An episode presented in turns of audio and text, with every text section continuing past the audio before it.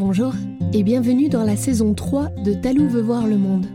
Pour chaque épisode, un enfant ou un adulte m'offre trois mots, n'importe lesquels. Avec ces trois mots, j'invente une histoire. Ensuite, j'enregistre cette histoire et l'envoie à un autre enfant ou adulte qui en fait sa propre illustration. Chaque nouvel épisode est à découvrir sur le site talou.ch et en podcast. Si tu as aussi envie d'offrir des mots ou d'offrir ton talent pour une illustration, tu peux t'inscrire sur le site talou.ch. Bonjour Talou, mon nom est Fabienne et je te remercie pour cette édition spéciale en l'honneur de Marine. Mes trois mots sont la cape, les pouvoirs et Marine. Ce 26e épisode est un peu spécial. Fabienne, qui a 49 ans et qui habite à Vevey, voulait faire une surprise originale à son amie. Elle voulait lui offrir de l'imaginaire et du rêve. Alors, elle m'a demandé de faire un cadeau histoire pour elle. Et puis Fabienne en a fait l'illustration. Retrouve son univers magique sur le site talou.ch. Fabienne et moi t'invitons à tendre l'oreille. Voici l'anniversaire de Ariel.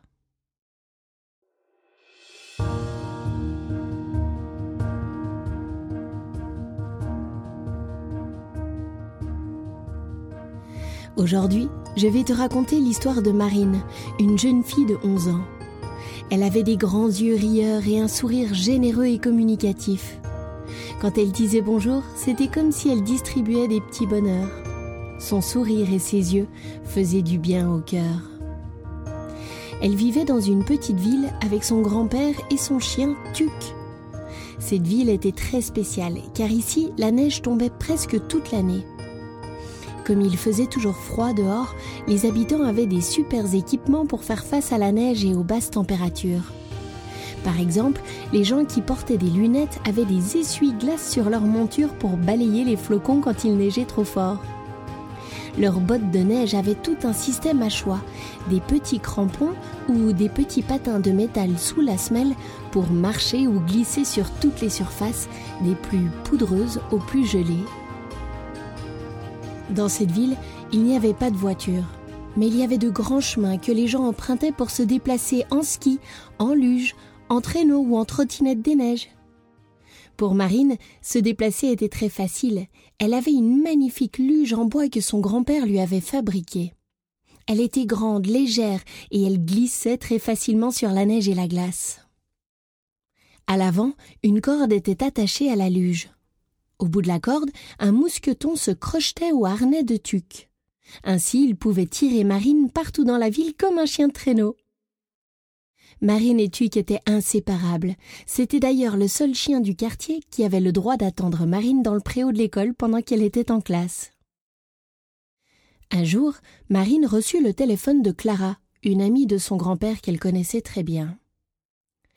Clara voulait organiser une fête chez elle pour l'anniversaire de son amie Ariel. Elle voulait inviter des amis et organiser un goûter spécial dans son jardin. Mais pour organiser tout cela, elle avait besoin de l'aide de Marine et de Tuc. Marine accepta de l'aider avec grand plaisir. Les préparatifs commencèrent plusieurs jours avant la fête. Tout d'abord, Clara envoya les invitations. Puis, aidés par Marine et Tuc, ils creusèrent un large trou dans la neige de son jardin, dans lequel ils installèrent du bois pour faire un grand feu. Le jour de la fête, ils y feraient cuire du chocolat chaud pour tout le monde, dans une grande marmite. Ensuite, ils firent un petit mur de neige bien tassé autour du foyer, qui servirait de banc de glace pour s'asseoir autour du feu. Au dernier moment, Clara rajouterait des pots de renne pour y être assis confortablement.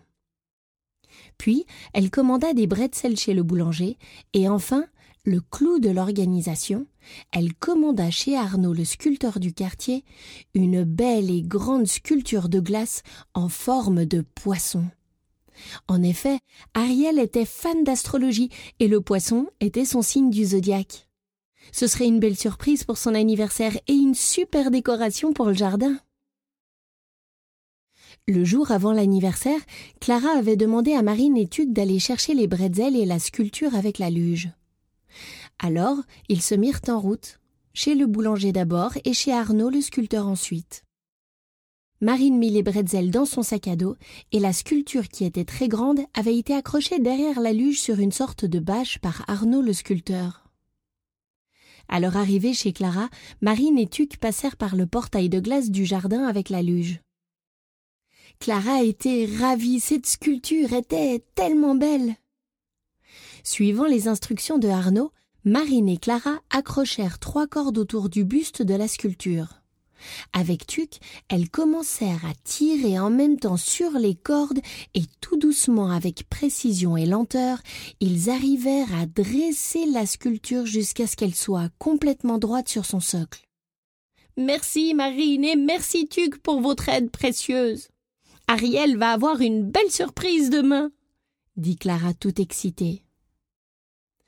À la fin de la journée, pour remercier Marine de son aide, Clara lui prépara ses biscuits préférés. Tu sais, ceux avec des éclats de noisettes et des pépites de chocolat. Oh, merci pour ces biscuits, dit Marine. C'est mes favoris. Oh, mais c'est moi qui te remercie, ma douce Marine, lui répondit Clara. Ton aide a été bien précieuse, je n'y serais jamais arrivée toute seule. Après ça, Marine et Tuc rentrèrent à la maison. Ils étaient bien fatigués et se réjouissaient de manger un morceau et se mettre au lit. Le lendemain matin très tôt, pendant que Marine et Tuc prenaient leur petit déjeuner, le téléphone se mit à sonner. Allô? répondit Marine, curieuse de savoir qui appelait aussi tôt le matin. Marine, c'est Clara. C'est une catastrophe. La statue, elle a disparu. Quoi? Comment ça? Une statue ne peut pas disparaître comme ça? Tu es sûr qu'elle n'est pas simplement tombée dans la neige et qu'elle est enfouie? Non, je te promets, j'ai bien regardé. La statue n'y est plus, il faut la retrouver. Bon, j'arrive, dit Marine, et elle raccrocha le téléphone. En enfilant sa veste, ses gants, son bonnet, son écharpe et ses bottes de neige, Marine réfléchissait. Comment une statue aussi grande pouvait-elle disparaître? C'était invraisemblable. En arrivant, Clara était désespérée et triste. Je vais la chercher, ne t'inquiète pas, Clara, lui dit Marine, voulant la réconforter. Tuc et moi allons faire notre maximum. Marine et Tuc se dirigèrent dans le jardin. Ils regardèrent bien. Effectivement, la statue n'y était plus, mais des traces encore visibles dans la neige indiquaient que des bottes de grande taille avaient traversé le jardin. Au même endroit, une longue traînée pouvait encore être distinguée sous la neige fraîche. Tuc, je crois bien que la statue a été volée. Regarde ces traces. Allez, suis-moi, on va les suivre. Marine et Tuc suivirent les traces qui, visiblement, s'étiraient à travers le portail de glace et jusque dans la rue. Alors Marine récupéra la luge et avec Tuc, ils marchèrent lentement en essayant de suivre les traces sans les perdre. Soudain, sur le bord du chemin, Marine vit des morceaux de glace gros comme un poing. Regarde, Tuc, ça ne peut être que des morceaux de la statue. À cet endroit, les traces disparurent complètement. Tuc, sans ces morceaux de glace, tu peux suivre sa trace? Allez, cherche Et Tuc se mit à renifler énergiquement devant et sur les côtés. Marine le suivait attentivement avec la luge. Super, Tuc, c'est bien, cherche encore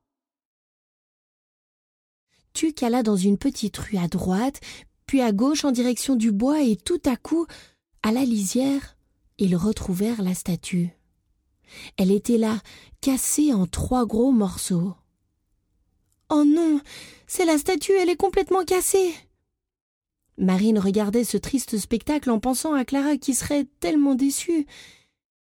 Puis elle dit Tuc, emmenons vite ces trois morceaux chez Arnaud. Peut-être pourra-t-il faire quelque chose pour arranger cela. Marine chargea les trois gros morceaux sur la luge et se mit à l'avant avec Tuc pour tirer ensemble le lourd chargement jusque chez Arnaud le sculpteur. Arrivé, Arnaud découvrit avec désolation sa statue de poisson cassé. Mais que s'est-il passé? dit-il très surpris. Eh bien, je pense que la nuit dernière, un voleur a essayé de voler la statue. Mais dans sa fuite, elle a dû se casser et il l'a laissée sur le bord de la forêt. Est-ce que tu peux faire quelque chose pour la réparer? La réparer, non, mais en faire quelque chose d'autre, peut-être. Laisse-moi réfléchir. Dis-moi, la personne qui a son anniversaire, est bien Ariel, non? Oui, c'est ça? Hum, alors j'ai une idée. Regarde, si on empile les trois morceaux, cela fait un A. Oh oui, je le vois. un A avec une cape dans le dos, rigola Marine. Oui, c'est le reste de la nageoire du poisson qui donne cette impression. Bon, euh, qu'est-ce que tu penses si je resculte un petit peu ce A avec sa cape pour faire une sorte de super Ariel? Oh, c'est une idée parfaite. Arnaud se mit au travail et deux heures plus tard, il avait fini. Cette fois, il aida Marine et Tuc à emmener la sculpture chez Clara pour aller plus vite.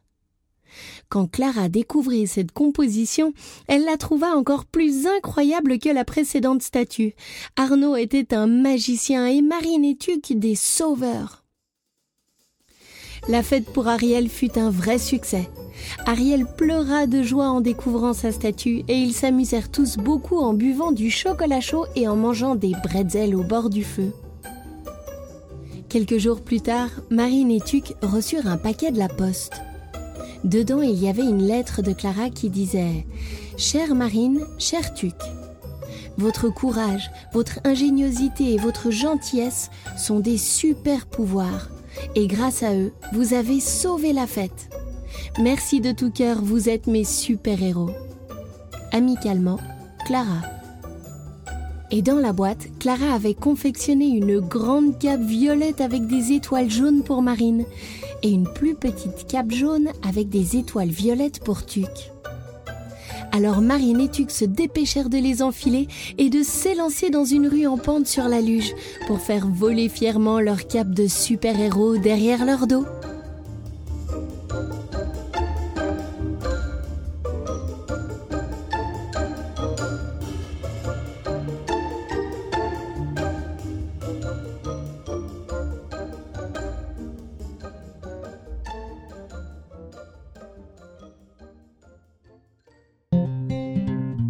Et voilà, l'histoire est finie pour aujourd'hui. Mais l'aventure peut continuer. Toi aussi, tu peux faire des cadeaux histoires à ceux que tu aimes. Tu peux l'écrire, l'enregistrer sur un dictaphone ou encore la dessiner. Tout est possible, alors laisse-toi aller à ce qui te fait plaisir. Je te rappelle aussi que tu peux offrir des mots pour une nouvelle histoire ou offrir ta créativité pour une illustration. Tu as juste à t'inscrire sur le site talou.ch. À très bientôt pour une nouvelle histoire de Talou veut voir le monde.